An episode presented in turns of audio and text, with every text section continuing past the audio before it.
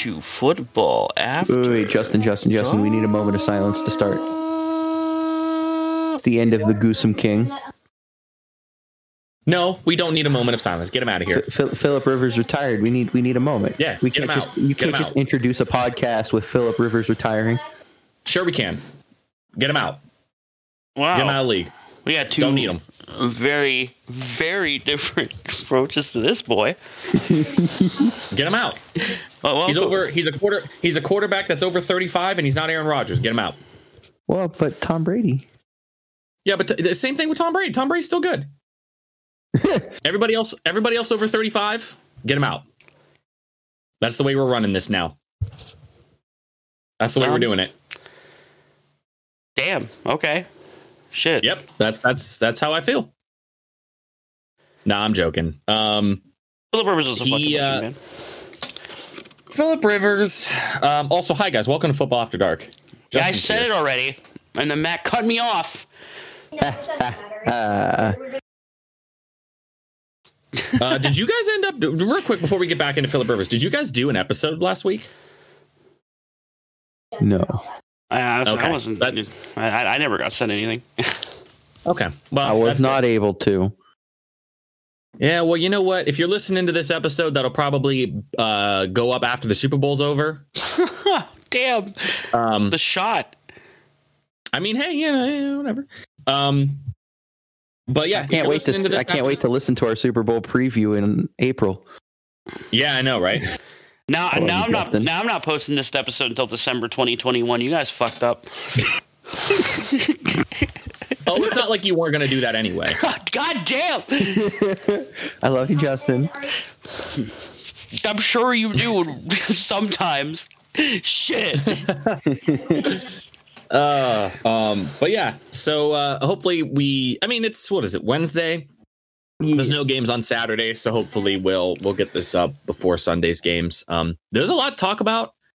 Obviously, Matt already brought it up. We had one retirement that was pretty much widely known, and another one, obviously, that was expected, but you know, there was a little bit of uh, you know, wanting to wait around and see. Um, Philip Rivers and Drew Brees both retiring. Strangely enough, I think Wait a minute. The, football dichotomy. gods- The dichotomy. exactly. It's realized. The the dichotomy of that being that Philip Rivers was the one that replaced Drew Brees uh, for the then San Diego Chargers, and now they are both retiring in the exact same week. So, so yeah, I thought that I thought that was a pretty cool thing. Yeah, I. I, I didn't even think I thought, about I thought that. the dichotomy of the football gods work in in funny ways. they do. So God Hansen be Does like anyone- commercial free. Right. does uh, does anybody have any parting words for for Philip Rivers? I mean, like we goosed him. I mean, you don't really get to say anything. You're a Chiefs fan. I- like Yeah. you went you went through you went through the the years of you know the Chargers being the the the dominant force in the division. You went through that. I did. I, I survived it. I came out the other end. No Super Bowls for the Chargers. One Super Bowl for the Chiefs. Yeah, that's good. Sorry, Charger I think, I fans. think, I think that's a fair trade. Um, Um, there's an interesting. There's an interesting tweet from JJ Watt. Uh, he said that, um, quoting JJ, I'll never forget lining up for a play and Phil pointing to one of our linebackers and telling him he was lined up wrong based off the blitz we were about to run and being 100% correct about it. you want to know what you want to know what's what's funny about that? Hmm. What's funny about that is I bet Philip Rivers probably still threw an interception.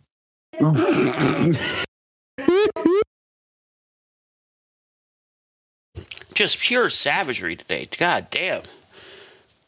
Uh, I mean, man, I'm in that I'm in that mood.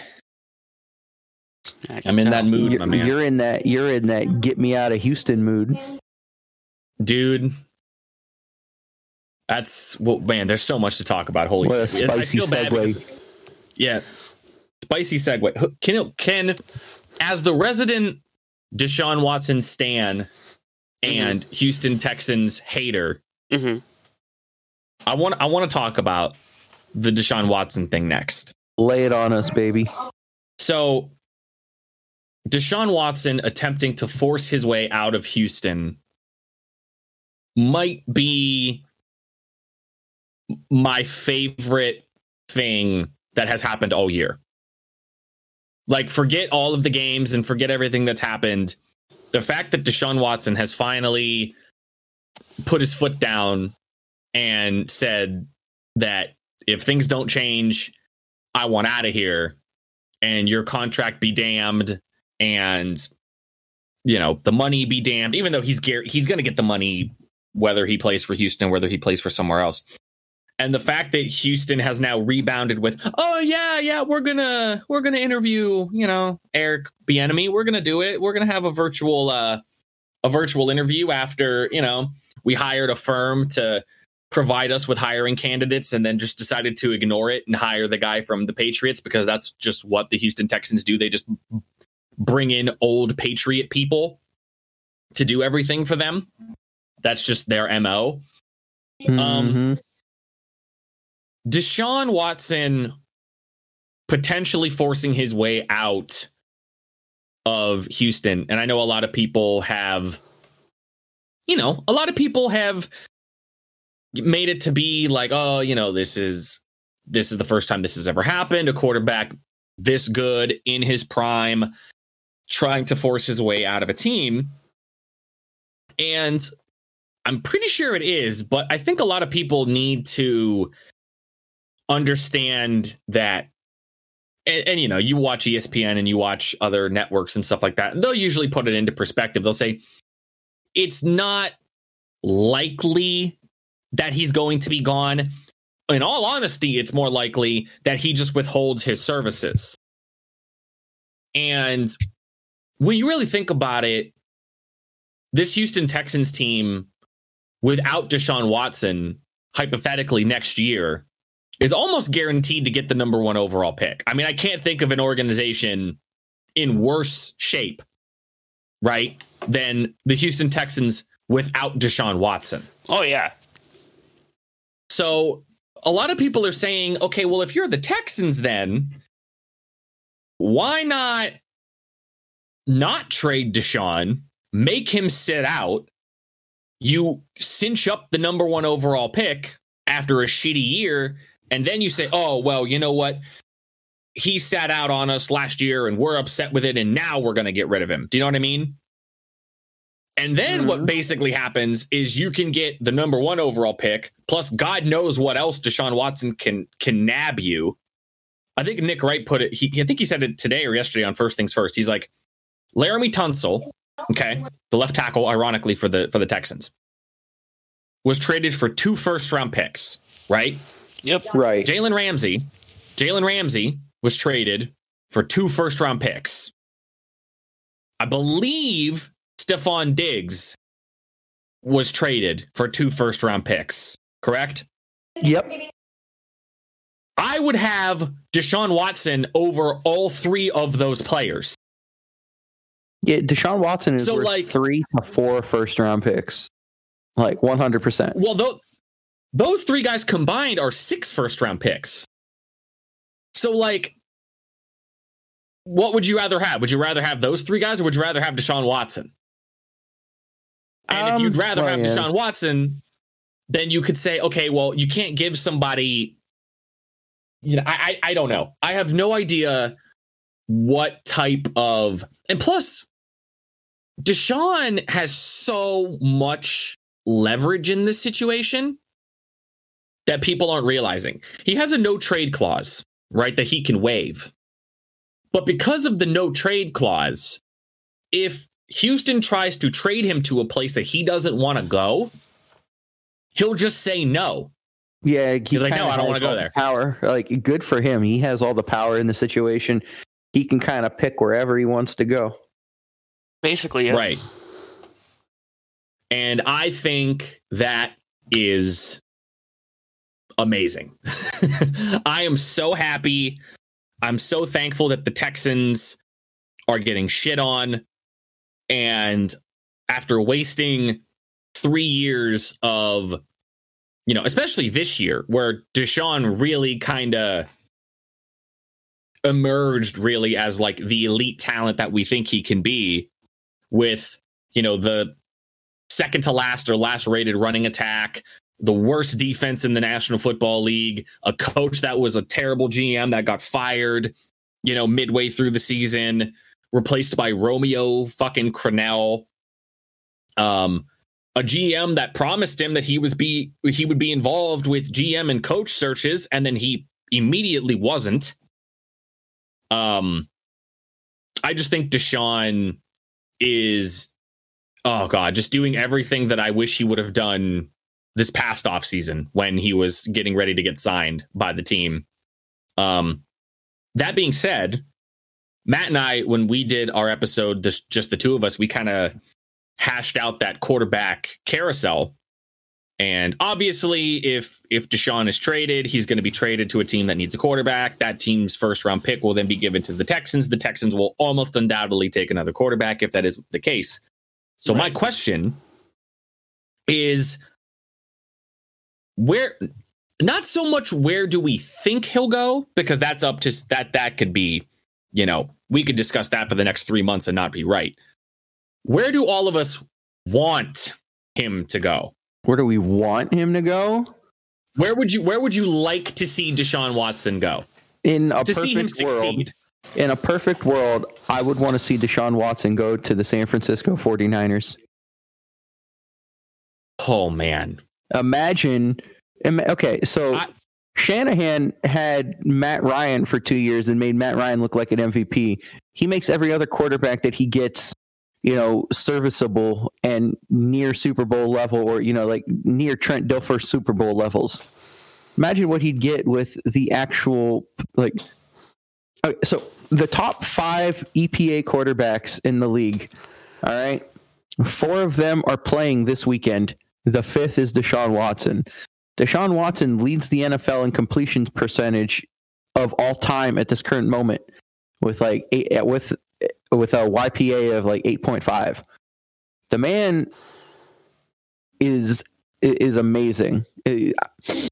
He has the he has the potential like if in the right system I'll fucking say he has the potential to be as good as if not better than a Patrick Mahomes.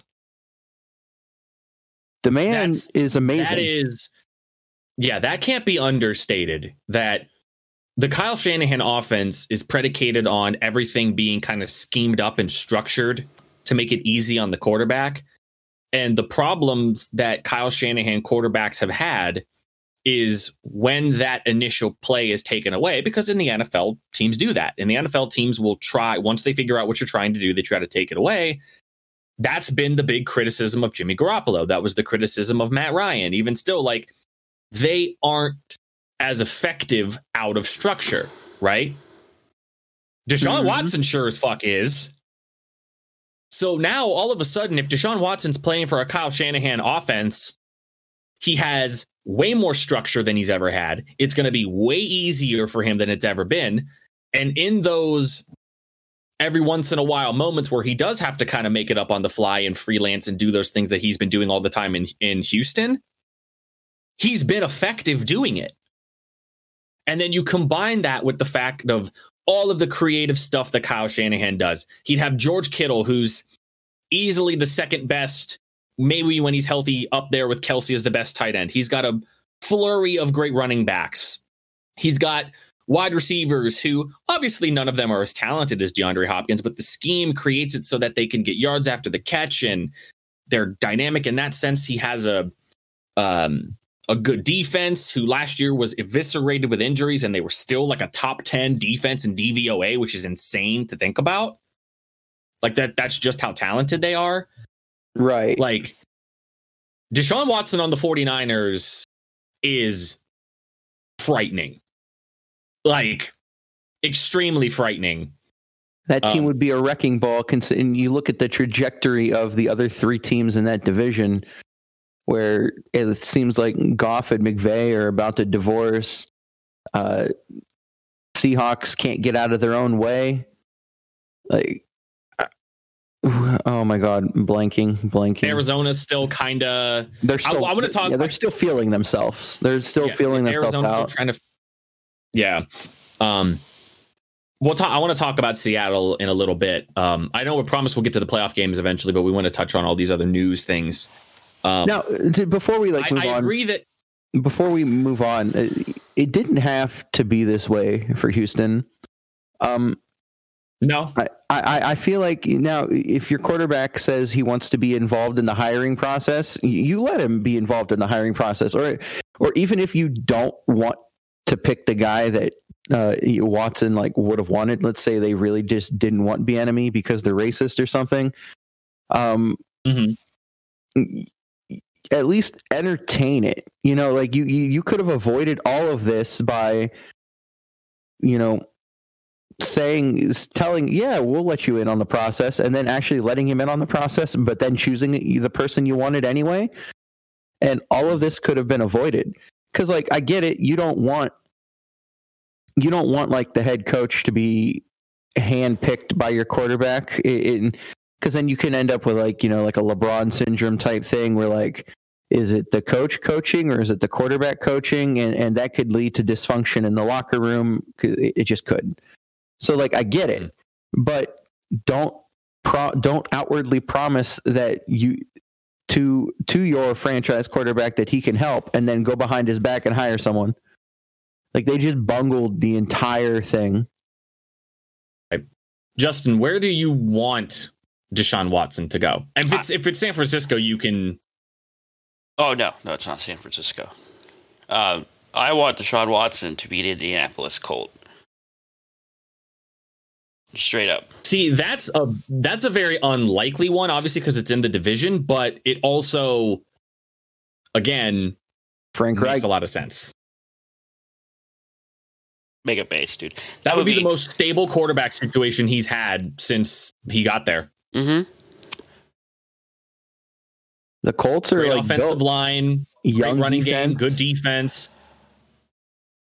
Get to stay in the division, uh, familiar opponents. Plus, you get the the twice a year revenge against the Texans.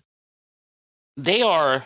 This team is straight up a quarterback away from making a Super Bowl run. At this point, For sure.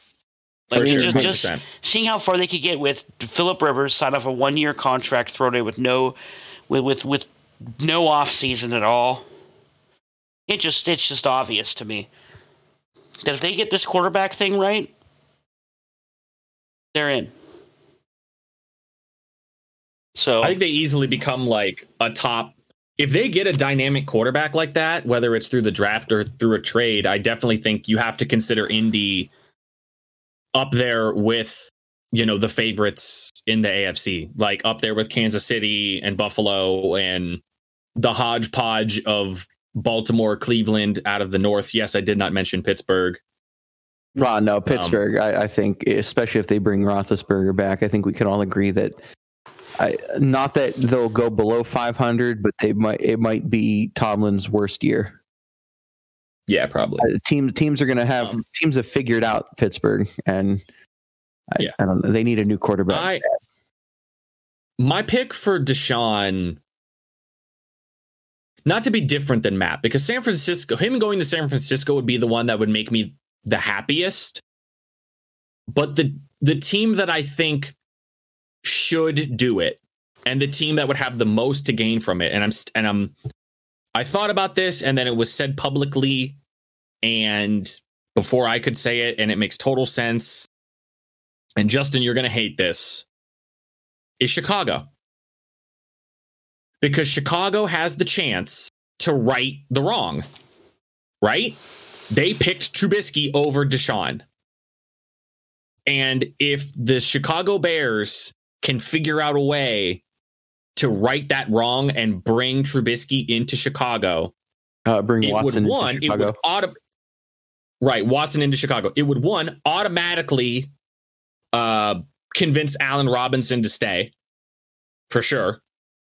Allen Robinson would immediately want to stay, right? Because right now he wants to leave. But you bring in Deshaun Watson, you're gonna you're gonna keep Allen Robinson, right? Correct. Darnell Mooney, their rookie this year, was very promising. He had a really good year. David, they figured out how to work with David Montgomery towards the end of the season. They have a good defense. It's a division outside of the Packers that is very winnable. You have Detroit, who's in flux right now, and Minnesota can't seem to get out of their own way. And, you know, Green Bay's really good, but I mean, it's not like Green Bay outside of this year really convincingly ran away with the division, right? Like the the the, the NFC North is still very competitive within itself. Um, and on top of that, let's think about Matt Nagy for a second, right? So Matt Nagy, two years ago, was coach of the year, right? He was brought in to figure out Mitchell Trubisky, right? And everything Matt Nagy did offensively was in an attempt to kind of hide the fact that Mitch Trubisky was not very good, right? Correct. That was kind of that was his thing. So imagine if now all of a sudden Matt Nagy, who is an Andy Reid disciple, gets Deshaun Watson. Now he's got nothing to hide. Now he doesn't have to hide Deshaun Watson and he could simply just embrace being creative offensively. And think I we think can that would unleash- just be Unleash the true potential of Matt Nagy. Right, exactly. And I think that would be Chicago has the most to gain from getting Deshaun because they have the chance publicly to fix the mistake they made and also immediately launch themselves into okay, no, you're right up there with with Green Bay now. Like this is a two horse race between Deshaun and Aaron next year for this for this division. Like we're gonna have a situation like we did this year with with Brees and Brady, and you're gonna look at those two rosters and you're gonna say, okay, we have Aaron Rodgers and Deshaun Watson, two elite quarterbacks. We have two elite receivers, one in Davante Adams, one in Allen Robinson. We have a very good running back in Aaron Jones, but another running back in David Montgomery, who towards the end of the season really got super, super hot and they figured out what to do. Both teams have, I think Chicago's got the better overall defense, but like both teams have, you know, awesome like players on defense. They have two smart, witty, offensive minded coaches. Like I, th- I think that would be amazing if if he goes to Chicago. So that would be my pick. I would be so mad. Um, oh, you would be, you would be, yeah. it- it- Justin would be very, very sad. Um, I would be very happy. I think Matt would be happy. Um, Slamming the table, screaming, yeah, Justin- Angie! yeah, Ju- Justin would be the sad one. Um, well, Matt kind of alluded to it. Uh, speaking of teams that are just butchering everything, and uh, maybe this will be the last thing we talk about, other than the playoff games. Um, unless you guys have something else you wanted to say. there's, there's, I mean, there's just a lot to talk about. Let's just let's keep going. yeah, there's there's a lot lot, lot to talk about. Um, let's talk about Seattle. And oh my god, fucking Christ, And- Seattle! They make me angry, dude. yeah, Seattle's starting to get into that territory that Houston is for me, where they just they, They just make organizational decisions that just boggle my mind. Okay, so here's what I want to before we even get to the Adam Gase thing, right? And Pete Carroll's ridiculous post game comments that he made after both Los Angeles Rams games, the first one in week 16 and then the second one in the wild card round where they lost. Um let, let's let's start off with recapping how Seattle's year started, right? So everyone was talking about in the first, you know, I don't know, first 8 weeks of the year, Russell Wilson was an MVP candidate. They were letting Russ cook, you know, whatever. They started out 5 and 0. They lost to Arizona in that crazy overtime game on Sunday Night Football. Then they beat, you know, they beat the San Francisco 49ers. They were 6 they were 6 and 1. Right? 6 and 1. Okay? Going into week 9. Now in week 9 they still scored 34 points. Russell Wilson almost threw for 400 yards, whatever it is. But here's what I wanted to bring up using our our good friend uh, Warren Sharp's website. Um, you can isolate situational pass and run ratios. um, and isolate it down to like what down it is, uh, what weeks it is, whatever, right? So for the first nine weeks of the season, okay, this is just for Seattle, okay? Seattle on early downs, okay, so on first and second down, okay, were the, let's see here, they were the sixth pass heaviest team in the league, okay? Oh, I know what stat. I know what you're ball. going into, and, and this makes yep. me so angry. But go ahead and continue. They they threw the ball 59 percent of the time on first and second down. They had a success rate of 58 percent. 58. Yep. Uh-huh. The only two teams that were higher than them were Houston and Miami. That was it. That was the only teams that were higher than them in success rate. And Russell Wilson was averaging 9.1 yards per attempt, which was second only, which actually was first. It was the highest in the National Football League. 9.2 yards per attempt on first and second down. It was crazy, right? And again, they were 6 and 0. I'm sorry, well, they were 6 and 2 after week 9, right? Right. Uh, Wilson had multiple games over 300 yards. Uh, their leading receivers, Metcalf, with 95, 92, 110, 106, 93, uh, 161 yards, 108 yards. Lockett had a 200 yard game in that Arizona game. But what happened in week nine? Week nine was the game that Buffalo beat them 44 to 34. Right? Buffalo just walked all over them, right? Blew them out in their blew them out, right? On the road. After that game, okay, after that game. So we're after the halfway point. So weeks 10 through 17, and then in their playoff game. Same team. Okay. Seattle went from throwing the ball on early downs from 58% of the time to 51% of the time.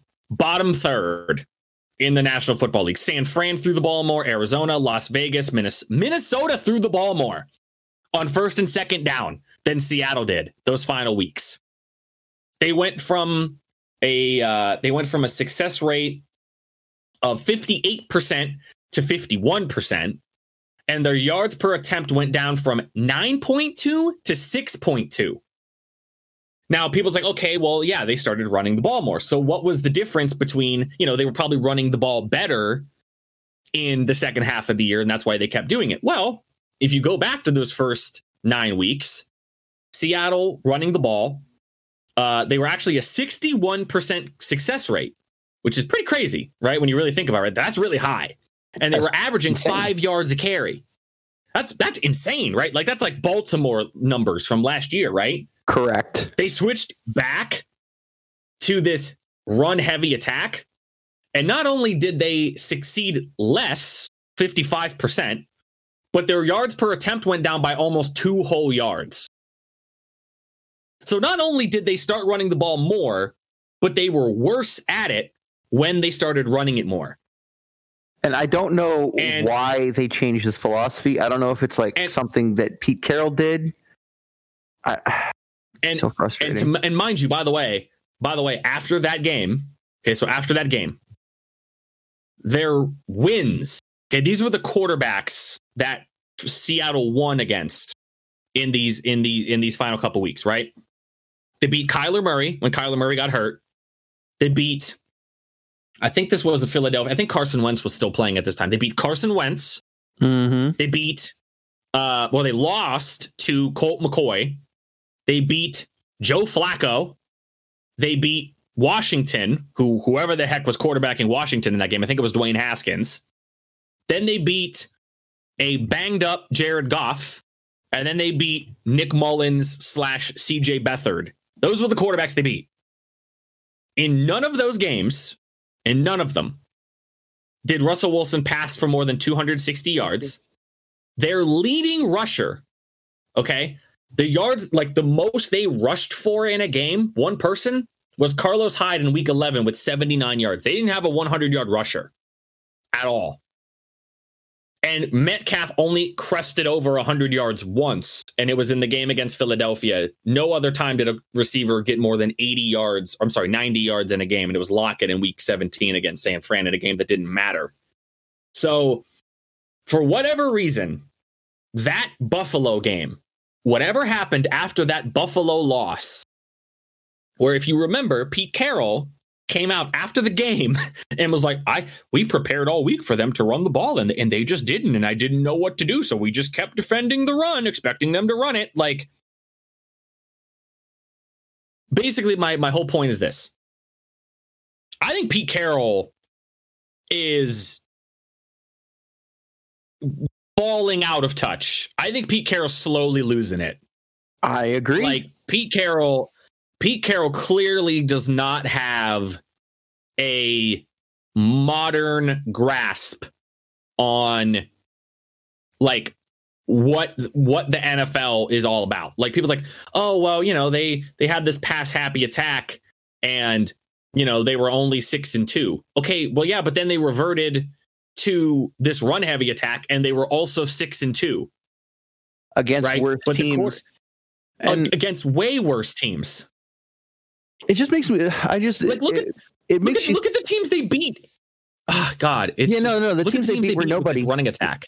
I just like, and the whole thing that obviously their defense wasn't actually better. Their defense was the defense of the first six weeks. Dunlap didn't change that much. They just played shit tier teams. Um, Yeah. And I, I just I just wonder if Seattle's one of those teams that don't have an analytics person. They're like the antithesis of the Buffalo Bills, for instance. The Bills are an analytics wet dream. They do everything Oh, yeah, that they are. they do everything that analytics people preach. Like in that game, in, in to tie it into some divisional football, they ran the ball what two times? They ran the ball in like two or In the three first times the entire they- game. It, they- or in the first half, I'm sorry, yeah, but like they first down pass, first down pass, first down pass, first down pass, like preaching uh, even when they didn't even when they weren't running the ball play action pre-snap motion drawing people still just passing the ball you you- Despite the conditions, too, which were awful. Right? There's like just the like conditions in that game were terrible. It was not a good game to throw the football in, but they insisted on doing it anyway because that was the best way for them to win.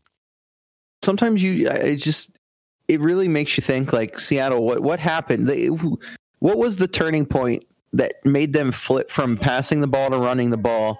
And did they just not have an analytics person in the building saying hey uh when we were uh, throwing the ball we were doing good no we were we were doing pretty good but uh let's just uh stop. And- and then they run they run Brian Schottenheimer out of the building, and they they- frustrating. news breaks news breaks that they are interviewing Adam Gase. can we just okay i want to i just how in the Can we get a- absolute can we get a- fuck? How in the absolute fuck? I feel so bad. Does Adam Gase even get called? Not not even the how how in the fuck not even like how in the fuck does he get an interview? How does he even become like hey yo Adam Gase is uh, hiring? And I, I just I, or or like um Dan Quinn just took a defensive coordinator job for who did he get hired by too? I think it was Dallas. Oh, oh God. Okay, so you have, you have Dan Quinn getting a job, Adam Gase getting interviewed, Jason Garrett interviewed for head coaching position. How the how how do teams how do how dysfunctional does your organization have to be to even consider these guys after seeing what they did? And I and, and then you have and, and and and then someone like I know that there's questionable maybe some things with like the enemy, but not, not even just like to just even bringing him up like the hmm, I don't want to get like super I don't want to get like super soapboxy, but like if if you're bringing in people like Adam Gase, Dan Quinn, Jason Garrett, Wade Phillips saying he's coming out of retirement, you know someone will hire him on the spot, even though he was slipping. There's an or- organizational problem in the It's a- NFL. You can't like It's here's what it is. you'd rather you'd rather it's all it's just the devil you know versus the devil you don't. Like you, the NFL is a habit driven, familiarity driven, you know, fraternity and teams and coaches and coaching staffs that have vacancies that they feel as though they don't need to take a risk that maybe they just need something more stable there or more more willing to go to a go to a familiar face right yeah or but a familiar has, face that is absolute trash absolute trash they're, they're uh, Dan Quinn got ran out of Atlanta. The Seattle defense is not good anymore because offenses have adapted. Cover three match, cover three match ain't the answer, dude. You got to, if you want to play cover three match, you got to do what the Rams did this year and mix in cover two match with your man. You can't just play cover three match all game. You can't just. I, it's frustrating, and then you see people that you know can get head coaching jobs, or or or you look at the Chargers. The Chargers hired another defensive coordinator eh, or you know the fact that the Texans were going to hire another Patriots guy, and then like the NFL has a problem, and I think I'm just going to say it. I, I mean, I, I, know, I know, it's been floated around on Twitter, and it, it, it, when it stares you in the face, you know, it's a little, it's a little, a little bit of racism going on too. I think the just to just to put a talking about the Chargers. Um, I do think the Brandon Staley hire by the Chargers is interesting because they're hiring that Rams just right like that Rams defense was insanely good virtually out of nowhere.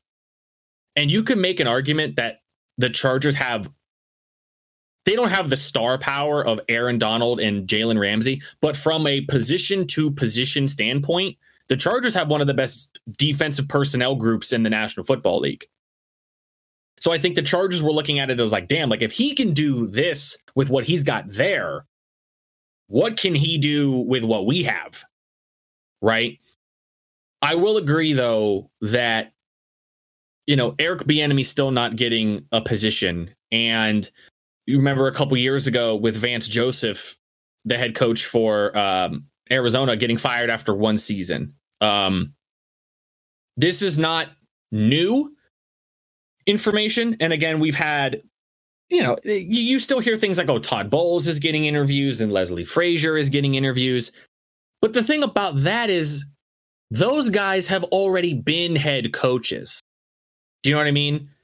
Like it's in the same mindset of like, okay, yeah, sure, you're you're hiring a minority coach, but this is a minority coach that's already been a head coach before or a coach in a high position before. So it doesn't appear as this like overt risk that you're taking. Do you know what I mean? The mm-hmm. the the presence or like Marvin Lewis, fucking Marvin Lewis is getting considered for head coaching jobs, right? It's one of those situations where I feel like teams are still hesitant to bring in fresh faces from a minority background. Not even just uh, take take the uh, take the minority bit out of it because or no keep it in there because like someone like Leslie Frazier should get a job. He like Leslie Frazier should get hired somewhere. Uh, I think Todd Bowles deserves another chance. Jim Caldwell, he I does. think deserves a chance again with like uh, an organization that wants to give him a chance. Like Jim Caldwell did better than Matt Patricia, but he got fired after a couple seasons, and they let Matt Patricia run that organization into the ground. I just it, not even to take take the uh, minority bit out of it. The whole like, you like uh, going with what you look at what teams look at the teams that have hired who you don't know the, the Kyle Shanahan, the Sean McVay, the Frank Reich, the Mike Vrabel, the, the these guys that you don't know, you know, and, and they're the ones that are organizational level doing really well. But if you want to bring in these people that have a history of suck, you're going to just continue to do that. I agree. Imagine being Jamal Head Adams. coaching. And I was gonna say that, dude. I, I know You- you've been waiting to drop that. you that get one. yourself traded to Seattle to get away from Adam Gase. And you're just vibing out at home. The season's over. Maybe you're playing Call of Duty with the boys, and you get a text. Says, hey, Trying to get them dubs. trying to get some Warzone dubs. You know what I mean? And you get a text that says, "Hey, Seattle's uh, interviewing Adam Gase." What do you do? I couldn't imagine. First-hand experience of this man being an absolute shit show of a human being. I don't know, man. I, if I'm if I'm if I'm Adams, I'm like you motherfucker. Like, Like I'm, oh, I, like I'm popping off on Seattle if I'm Jamal Adams. it's like uh, what's the what was it the the Shining the, the with like Jack Nicholson looking through the uh the crack in the wall into the bathroom. Like Jamal Adams is the is the character hiding in the bathroom, and Adam Gase is the one peeking through the wall. Like, here's Adam, and it's like, oh, bruh, you can't get away from him. Adam Gase is uh, the virus that keeps on infecting. Anyway, nobody should hire Adam Gase.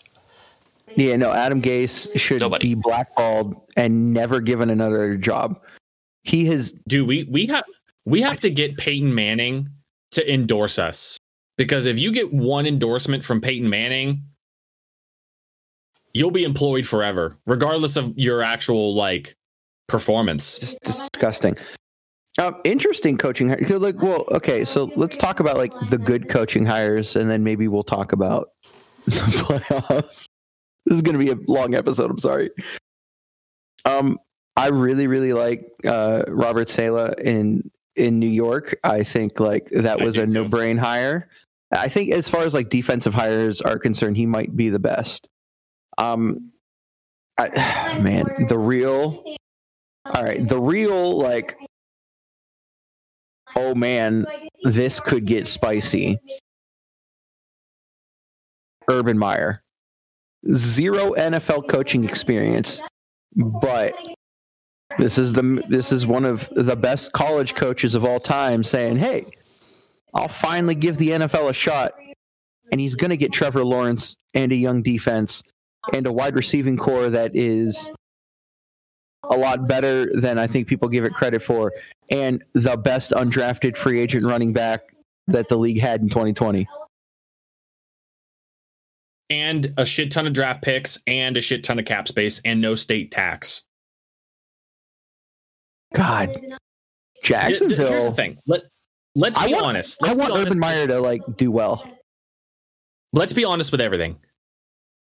The only reason that Urban Meyer took this job was because of Trevor Lawrence. Oh yeah, If Jacksonville if Jacksonville doesn't get Trevor Lawrence, Urban Meyer's not taking this job. Because Urban Meyer has numerous times turned down jobs at both the college level and the pro level. Like Trevor Lawrence is maybe not 100% of the reason, but I want to say it's about 75% of the reason why Urban Meyer took that Jacksonville job. And 100%.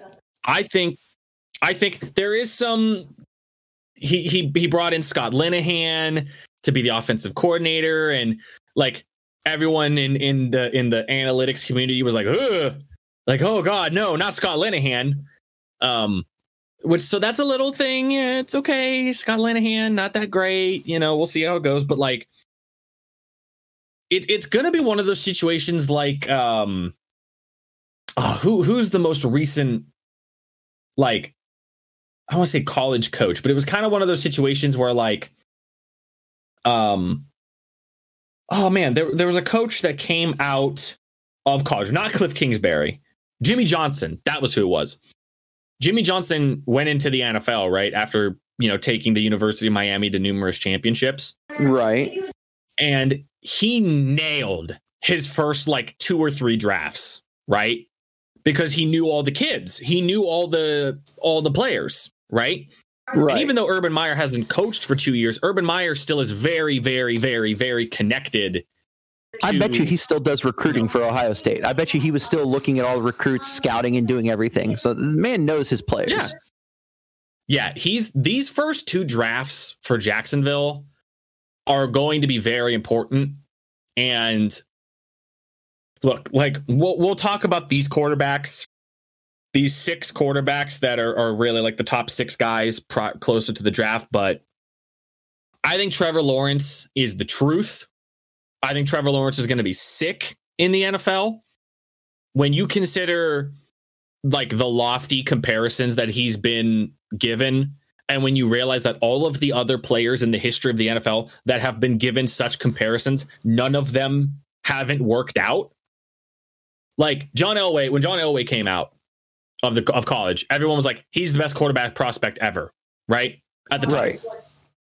and he goes on to win two Super Bowls, right? Greatest Denver Bronco ever. After him was Peyton, and everybody said Peyton Manning is the best college quarterback to come out since John Elway. Turns out they were right. Then a couple years later, Andrew Luck comes out, and everybody says Andrew Luck's the best quarterback to come out since Peyton Manning. Sure enough, Andrew Luck had it not been for injuries, probably would still be playing, probably would be taking the Colts to AFC championship games every single year, right? That's how good he was immediately. Right. So then we have Trevor, and Trevor is being compared to he's the best quarterback prospect since Aaron Drew Luck. So using this logic of comparison, if you've used that to base your decision on whether or not a quarterback's going to be good or not, you're batting a thousand. You've never been wrong. Well, I mean, w- w- weren't they saying stuff like that about Joe Burrow last year? So, like, isn't Joe Burrow the like the new one, No, and now it's Trevor I- Lawrence? Or No, I I think Joe Burrow was no, because Joe Burrow was very forgettable until his senior year at LSU. It was his development in the final year. And plus, like I've talked about with a lot of people, that LSU team two years ago was probably the greatest college football team ever. Just from the starting 22 play. I think like 14 of the starting 22 players were drafted into the NFL. Like that team was just stupid. Like that was the greatest college football team of all time. And while Joe Burrow was good, a lot of people were like, yeah, but a lot of this is just his maturation and his Trevor Lawrence has been if Trevor Lawrence would have been able to go into the draft after his true freshman year where they won the national championship, he would have been the number 1 overall pick. Oh, easy. If he'd have come out last year, he would have been the number 1 overall pick over Joe Burrow. Yeah. Like that's Hands how down. good he is. Yeah, hands down.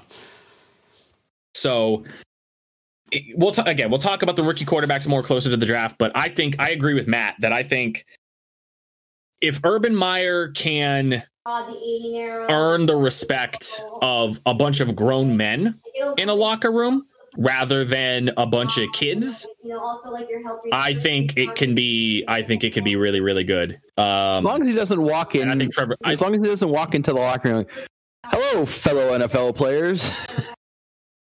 no, I don't Yeah, think he's got I don't think he's like that. No, I, I, at the same time though, I feel like Urban Meyer has an air of respect around him already that it might not be as hard to earn that respect. Everybody knows. Everybody in football, in the football community, knows who Urban Meyer is. The man won national championships with two different organizations. Like, Yeah. I, I think like it, it shouldn't it shouldn't be too hard for him to earn it. And then if he doesn't, he can just say his heart's bothering him again and retire for the third time. So you know, correct you. right. Yeah.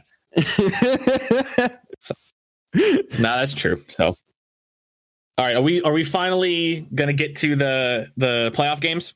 Yeah, the the cha- do we want to talk about the divisional games at all? Is there anything else we need to say about Um, the divisional? Do we want to go straight into championship? I, the only thing I'll say about the divisional round, this will be the only thing I say, is strictly in the AFC.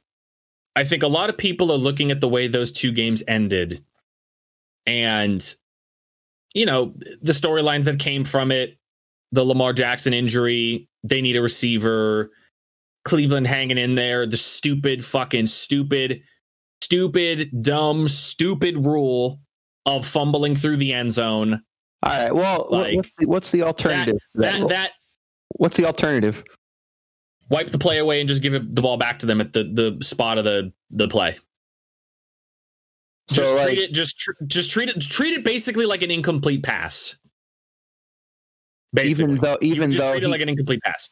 even though he caught it at like the 20 and then fumbled on his run in because i mean it was like a what. 50 yard That- play but that that that way you're not totally it, it can still be that type of rule where like it doesn't really benefit the offense but it doesn't extremely punish the defense you know what i mean I, that's probably the best that's probably the best alternative i've heard is like wash the play make it like an offsetting penalty so you go back to your previous spot.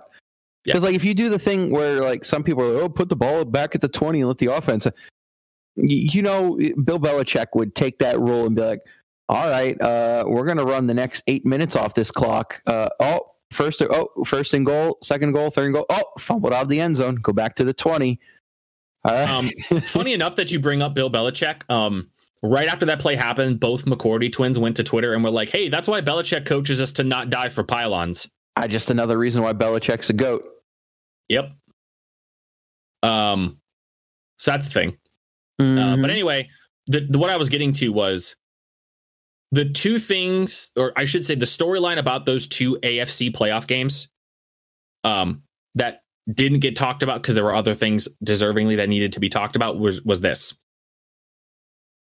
Both of those games, outside of the things that were outside of the control of the teams that won. So Kansas City with Mahomes going out, the Buffalo Bills with the weather and the wind conditions, right? Uh-huh. Outside, if, if if those things don't happen to either team, I don't think either of these playoff games are close. I think Buffalo would have absolutely rolled Baltimore. Given Uh, given what given what I saw during that game where you know Gabriel Davis dropped a touchdown pass uh, he and Stefon Diggs were streaking wide open down the sideline, and Josh Allen was trying to get him the ball, and the wind was taking the ball away from them, and they, couldn't, they couldn't track it down. Like Buffalo was ripping off these huge plays, and then just they would try to go deep, which is what they do. They're a deep passing team. And you could literally see the wind like take the ball and just sail it off to the right every single time Josh Allen tried to throw the ball deep. And then I mean, that's that, that's conversely- Josh Allen in the weather, I guess. But that game was really only separated by one play. oh, the the pick six. Yeah, that that's the difference between 17-3 and 10-10. Well, that's what I'm saying. Like, but even even despite that, I still think that if that game is under normal circumstances and like the wind wasn't affecting kicks and deep passing and all of that type of stuff, I, I think Buffalo. I think Buffalo beats them by about the same margin that they would have beat them, but they probably would have scored a lot more. And then conversely, over to the Cleveland Kansas City game, like I know everybody kind of wants to pat the Cleveland Browns on the back and congratulate them on a great year. And they did. They did have a great year. If Mahomes doesn't go out in that game, they get annihilated. It Mahomes was- slowly Mahomes- turning into a boat race. Now, Yeah. although I will say, even with Mahomes in the game, it was that fu- that that you know end zone fumble thing because then then the Browns would have scored and gotten the ball after halftime. Um, but in the first half, they couldn't run the ball. They had like seven or eight rushing attempts for like less than ten yards. So defense stepped up. But I do agree, like if Mahomes doesn't get hurt, they were going up and down the field. So like that's a thing, I guess. Yeah. That was the big thing I took away was I wasn't shocked at the I wasn't shocked at either of the results in the NFC. It was just like the AFC games, I was like, man, these two games were way closer than they might have should have been. Now, uh, speaking of the NFC, I wasn't like shocked by them, but for weeks, we said the worst matchup for the Packers is the Rams, and, And then we- Oh, and the Oh. Packers essentially Oh, boat raced them out of town. No Oh, sacks, no man. pressures. They're able to run the ball. They took it. They took it to the number one defense in the NFL and said, "Hey, fuck you." And that is a statement against every other team in the NFL. it, it's scary, is what it is. If the if the Packers can if the Packers are able to adapt against a good defense like that, how how do you stop what Aaron Rodgers is doing this year? I don't think you can. It's going to be really difficult for any team. It really and, is. And so uh, we, we can we can maybe segue this into the championship games themselves, but like um, I think Green Bay has got to be ecstatic with Tampa Bay winning. And Tampa Bay is the team that through a freak interception and a couple weird stuff did kind of quote unquote blow out the Packers back in They- what week six? I think it was week They six. had that was the pack. That was the worst. perf- I think that might have been the worst game of Aaron Rodgers' career yes, against the Tampa Bay Buccaneers. coming out coming out of that that game changed the trajectory of the Packers season. Uh, coming out of that game, Aaron Rodgers, I, I don't know if it was on Pat McAfee or because he's been doing the Tuesday interviews and stuff, but like he said somewhere that like uh, it was in now it's kind of silly to just like say this out like what do you mean you guys didn't have an adjustment? Uh, we didn't have an adjustment for when they blitzed and it, it you know kind of screwed us over but like after that game we knew what teams were going to try to do against us and we finally had blitz adjustments. And from then on they were able to play against defenses a lot better. And you know you you look into the history of how hard it is to beat a team two times in a row like when you're second times in the playoffs. Everything that the Tampa Bay did to beat the Packers it's not going to fall that way again. They're not going to get two freak interceptions. Uh, Davante Adams isn't going to bobble a pass. Uh, Green Bay actually has adjustments to uh, to the blitz Bruce Arians is a terrible head coach, and uh, the way the, I just watching Tampa Bay and New Orleans play each other, Green Bay just had to be sitting there like, "Damn, this is like easy mode." Not that Tom Brady played bad, but he didn't like play exceptional. And just the fact that all of a sudden, for whatever some god awful reason, Bruce Arians was like, "Hey, uh, Leonard Fournette, yeah, we'll let you run the ball like 20 times. You you can run the ball a bunch. You can get your two yards in a cloud of dust. They got lucky that Fournette Stonehands actually caught a pass for a touchdown, and then he got like another one. So it's not like Fournette had a terrible game, but he didn't have a good. The Tampa Bay didn't look good, dude. They they won that game because they got noodle arm Brees to throw two interceptions. Like Tampa Bay did not. I can't be the only one that like thought that. And then you see the interview afterwards where they're like, "All right, Tom Brady, what are you gonna do when you gotta go up to Lambeau? You gotta go back to the cold." And and Tom get, had like a semi disgusted look in his face, and then completely blew off the question. I, I That's I- to I me, think- that's a dumb question because obviously Brady's not going to care about having to play in the cold. no, that's true, but I mean he went south to not have to play in the cold. There, there's part of that. Just in, in general, I'm saying like I think this is set up for a boat race again, and I think Huh? Green Bay is going to run Tampa Bay out of town.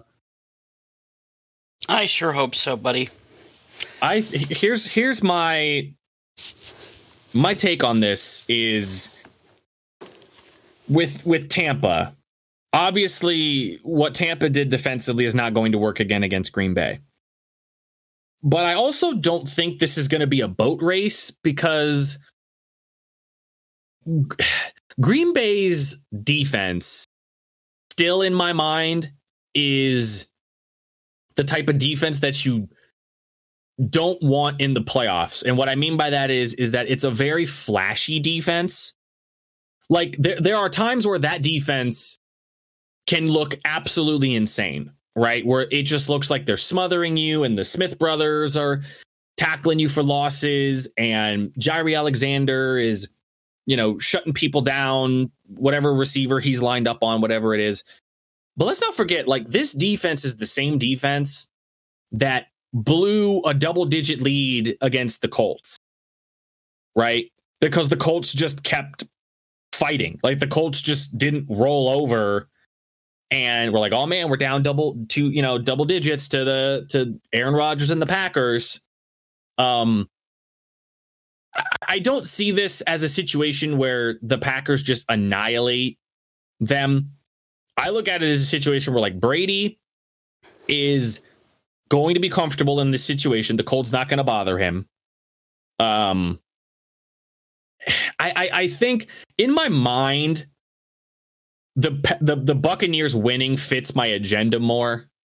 To be honest, because I want nothing more than to be able to rub Brady going to a Super Bowl without Belichick in all of the people's faces that I've had to listen to for the last 10 years say that it wasn't Brady, it was Belichick. Like that just that that just tickles me and I want that so badly. But at the same time, Matt, like you're right. I I just can't Aaron Rodgers is playing at a level right now that is just so insanely unconscious that I don't know how they win. Like something's going to have to happen. Like what you said, like there's going to have to be a bobbled snap. There, there's going to have to be something kooky and crazy that goes the the Buccaneers' way in order for them to win this game. That's the only way I see them winning.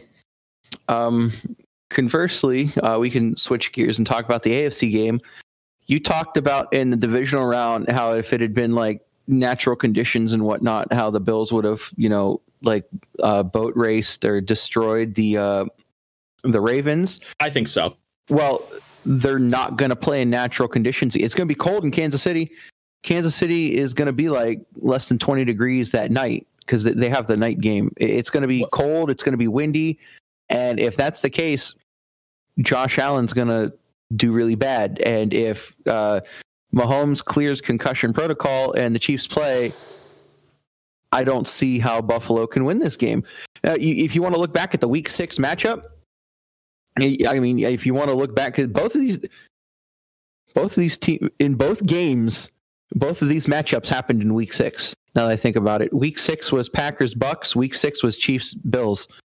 That is just kind of silly. Anyway, um, you go back to the Week Six matchup, and um, in in rainy conditions, in rainy cold conditions, Josh Allen had the highest YPA of the season, but it was also his worst game of the season because he just abandoned the intermediate game. He just kept throwing home run balls, and I just wonder if something like that's going to happen again. Um, the way their defense played against Kansas City, uh, if Clyde comes back and Mahomes is there, I, I, could see Kansas City doing the same thing. It wasn't Mahomes. It was like I think Mahomes one of Mahomes' worst games of the season as well. But it was only that way because the Bills sold out on their cover two overhead. That they're like, all right, go ahead and beat us with the run. And Kansas City said, all right, we'll beat you with the run. Um, you may see something similar. I don't see the Bills adapting their game plan because they feel like I, I guarantee you they feel like they and rightly so they could have won that game in week six that they're to play the same kind of game they played in week six. And it's really to come down to if this is Josh Allen's like superstar moment, can he show that he can do it in the cold?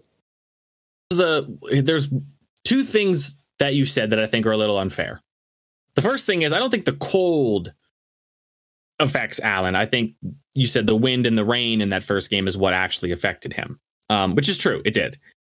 But I will also say this: it's unfair to say that the Tampa Bay Green Bay game from week six doesn't matter in what to expect from this game, and then to say that the Kansas City Buffalo game from the same week does matter.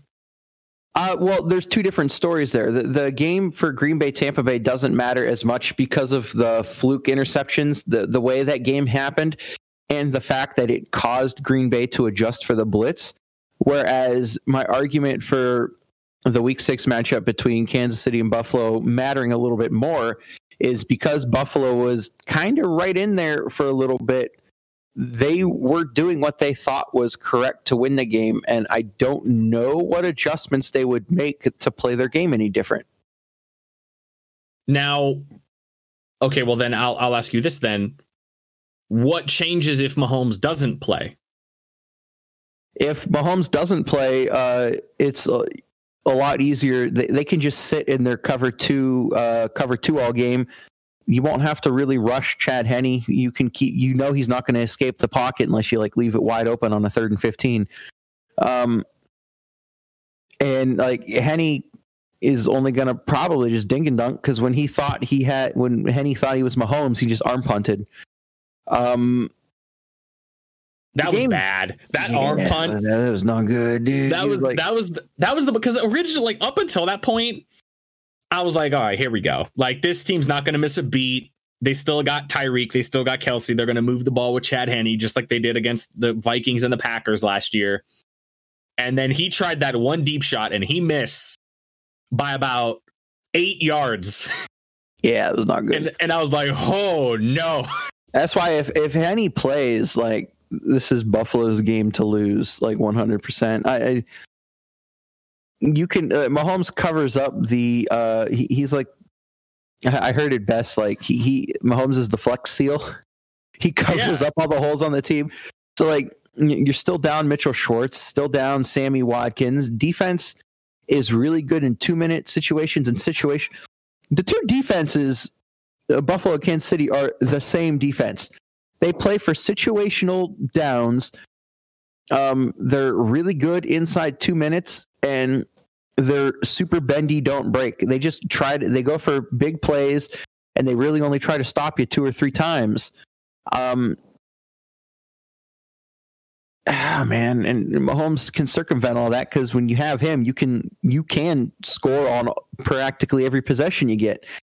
Whereas with Henne, now I know obviously just by evidence by the option go on the fourth and one on the fourth and inches, uh, they have all the faith in Henne to do the exact same play calling, but I think the difference is less rolling out, less deep shots, and more Alex Smith. It, it, it like it, you go back to the Alex Smith Chiefs days where like it could be very efficient, and if things go your way, look out. But the moment game script breaks, it gets a little harder for you because you can't uh, can't adapt as easily. Can't rely on the the Mahomes Konami code play where he scrambles backwards 15 yards and then flicks it 60 yards down the field and Tyreek's just standing open in the middle of the field. Yeah, you, you lose you lose the Konami code from your game and uh, this is that's that's a big part of what makes the Chiefs explosive. That's why I'm I'm I I can't I can't make a prediction for this game fairly until I know whether or not Mahomes is playing. Which I, I just, think he is. I think he is because I I I'm of the mind with some of the other people where I don't think he actually got an actual concussion. I think he just got choked out and lost a little oxygen his head never hit the ground. His, he never took a helmet to helmet hit. He was just kind of like choke held on his way down. The, um, well, the, the thing about just real quick, the one thing I will say about that though is even if he does clear concussion protocol, he may not be hundred percent because Got that, that game toe. against that turf toe injury. You can ask just follow any sort of like injury report from someone that is recovering from a turf toe injury. Oh yeah, it absolutely sucks. I mean, even that, in that game before he got, I think that I think it's really funny that like two years in a row now, uh, Mahomes had like slightly hurts his foot, and then on a quarterback run play gets knocked out of a game. Uh, that's really weird. I hope that doesn't become a tradition. But anyway, you, you have that turf toe, and, and it makes it harder to throw to the left. And Romo brought it up in that game, and I saw it even before Romo brought it up, because eh, my dad brought it up too, and we were just noticing as we were watching the game, throwing to the right and rolling out, he was fine. Anytime he had to uh, move into his throw and throw to the left, he overthrew. He he started becoming really inaccurate on his throws to the left because of that toe injury. And so let's say he comes back, clears concussion protocol, and his foot's not 100 percent he's not going to be able to throw it to the left as much, and that makes it a lot easier to defend the field when you know you only have to defend an accurate right side of the field. Right. Yeah. It's gonna. That's why I'm. I don't know. I, I went from. I, I think if Mahomes plays, the Chiefs to me just strike me as this inevitability. Um, and I got a feel for Bills fans because I feel like no matter what, there's going to be this gigantic asterisk, asterisk attached to this game because if the Bills do win, but Chad Henne's the quarterback, everyone's gonna be like, ah, you you only won because Chad Henne and you know you you got lucky against the Colts. Like they almost kind of feel as this like not worthy Super Bowl team, right?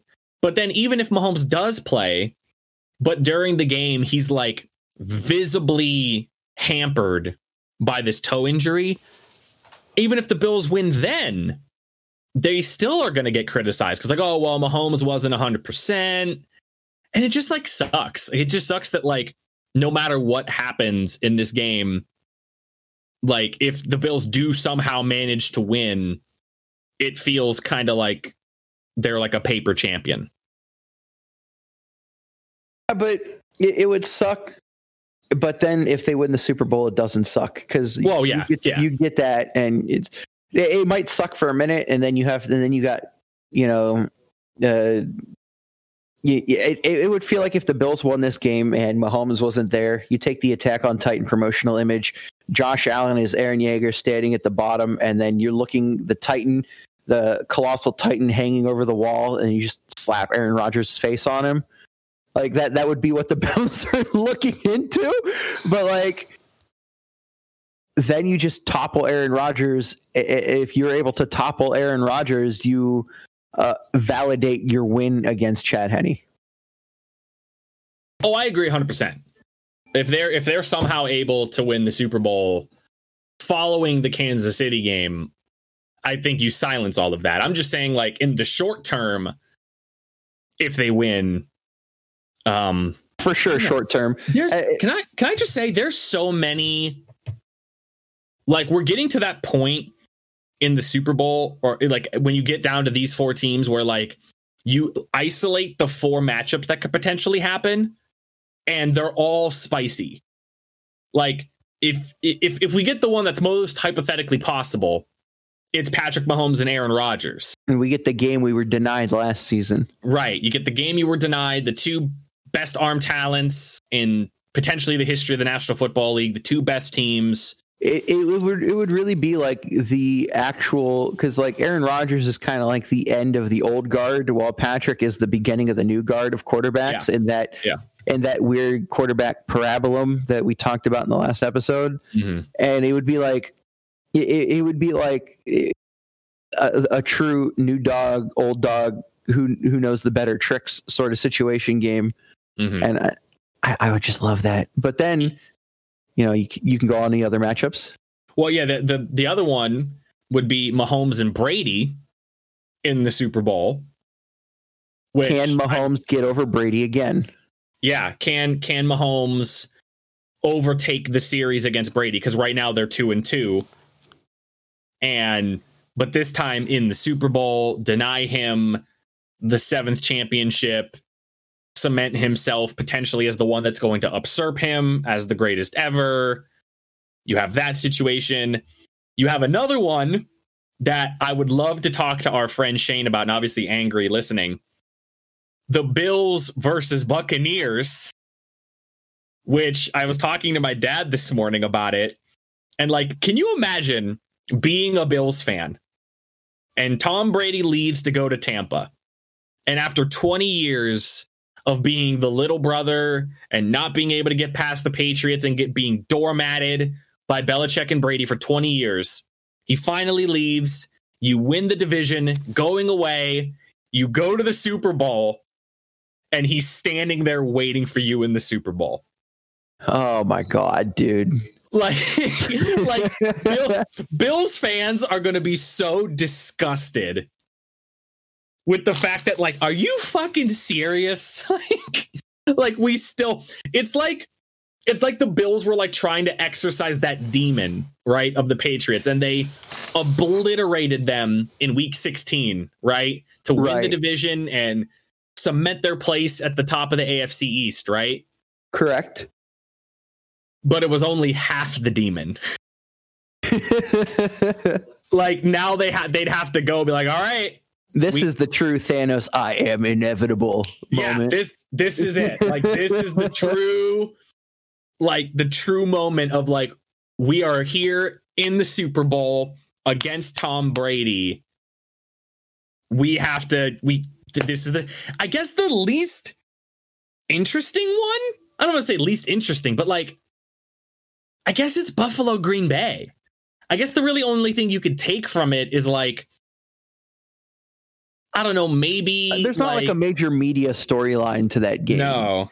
No, there isn't. It would just it would be a, it would be a good it would still be an amazing game. You just get two weeks of uh, what Bills Mafia is, uh, Green Bay fan ownership. Uh, it'd be like it'd be it'd be the media story would be the fan bases, how entrenched Green Bay fans are with their cheeseheads and ownership in the team and championship time and how they feel a part of the team versus Bills Mafia who just like might be the most passionate fans in the NFL. It, would be a fan matchup, I think. I also think another part of it. I'm gonna I'm gonna say this. Then I'm gonna have to, I have to take a phone call real quick, so you and Justin can talk for a little bit, or if you want to close it, you can. Um, I guess another aspect of this can be strangely over the last two years, right? Uh huh. Not including this year. So 2019 and 2018, we were kind of talking about the decline of Aaron Rodgers and how he's been getting worse and how the injuries are piling up and you know his divorcing of Mike McCarthy and all that type of stuff and then this year he reemerges as like no this guy's like one of the greatest quarterbacks of all time and he you know thrusts himself into what might be his the next MVP simultaneously with that was Josh Allen because Josh Allen was drafted in 2018. And in 2018, he stunk and he wasn't any good. And people thought he wasn't any good. And then last year, he got a little bit better. They made the playoffs, won a game that they probably shouldn't have won against Houston. But then this year, he comes out of nowhere and just is insane, right? Fixes all of his mechanics. So it's like the two of them over the last three years have had this same like little trajectory and now they're meeting in the Super Bowl, right? Right. I guess I guess that's the the other the other arc for that game. But yeah, I'm gonna mute real quick and you wait, guys wait right before right before you take the phone call because if yeah. we end up closing the show, uh predictions who who wins? I'm I I I'm gonna go with Green Bay um to to beat Tampa, although I think it will be close. And I'm sorry, I'm gonna do I'm gonna I'm gonna fence my pick with Kansas City. If Mahomes win, if Mahomes plays, I think the Chiefs win. But if Chad Henne plays, I I think the Bills win. I think that it really does hinge on whether or not Mahomes plays or not. So, all right, that's cool. All right, enjoy your phone call. All right, so uh, Justin, what what are your picks for the uh, championship games? Well, the way it's looking right now, um, I'm I'm going to I'm going to assume that Patrick Mahomes does not play. Um, oh, based okay. on looking at everything um, that's going on, I'm, I'm, i have a feeling that he's not going to play. Um, based on that, I think the Bills win. Um, Chad Henne was exciting and everything when he had to close out a game, um, but it's going to be really hard for them to keep up without that level of offensive firepower. I think with with Mahomes in and healthy, they're pretty equally matched. I don't think we're going to get that matchup, which is sad. So I think the Bills take the AFC. In the NFC, of course, I'm going to say the Packers. Um, I don't think Packums. I don't think the Bucks. Uh,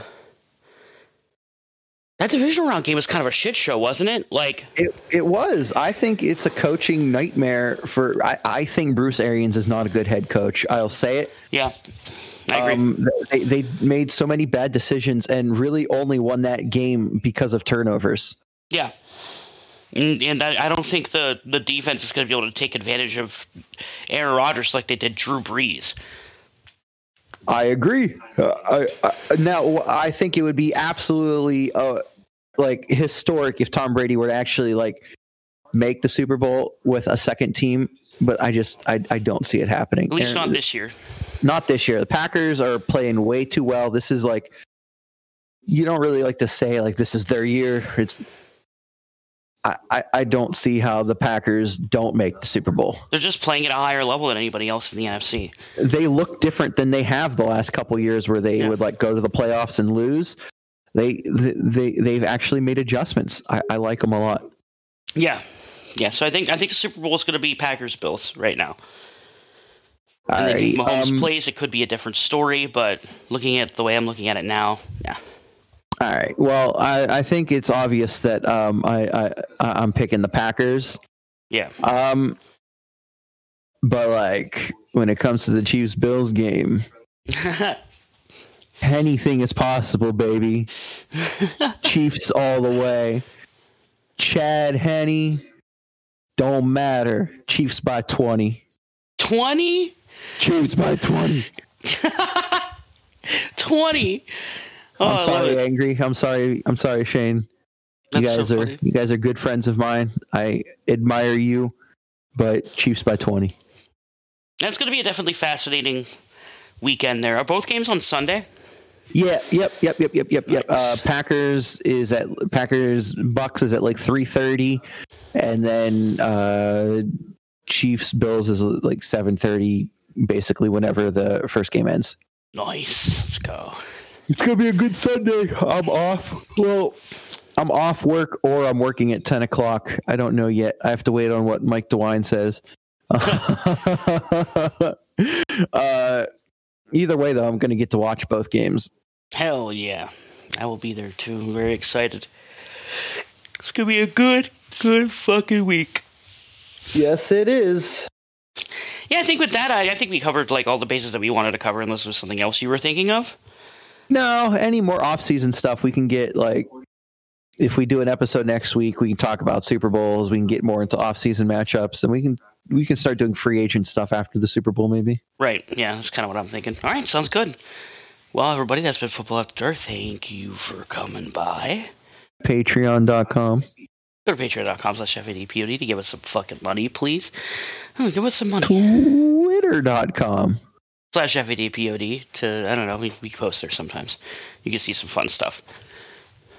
It's a, it's a good Twitter account, and you can see uh, our obviously uh, you see it on the podcast, but our logo made by our good friend Adam. Mm-hmm. Yep, God bless him. Uh, And thank you to PodSurf for uh, hosting us. You guys are great. yeah, Well, you know. PodServe has been very good to us. Mm-hmm. Answer all our questions, everything like that. They're very nice and helpful. You ever to host a podcast, hit them up. They're, they're very nice. hmm Man, we should start like a Fad Pod website. Probably my groceries. That's a good time to end it. I Oh, want to yeah. get to my Instacart before someone steals my order again. yeah, go go get your Instacart. Um, I love you and Kuiper doesn't. Kuiper doesn't.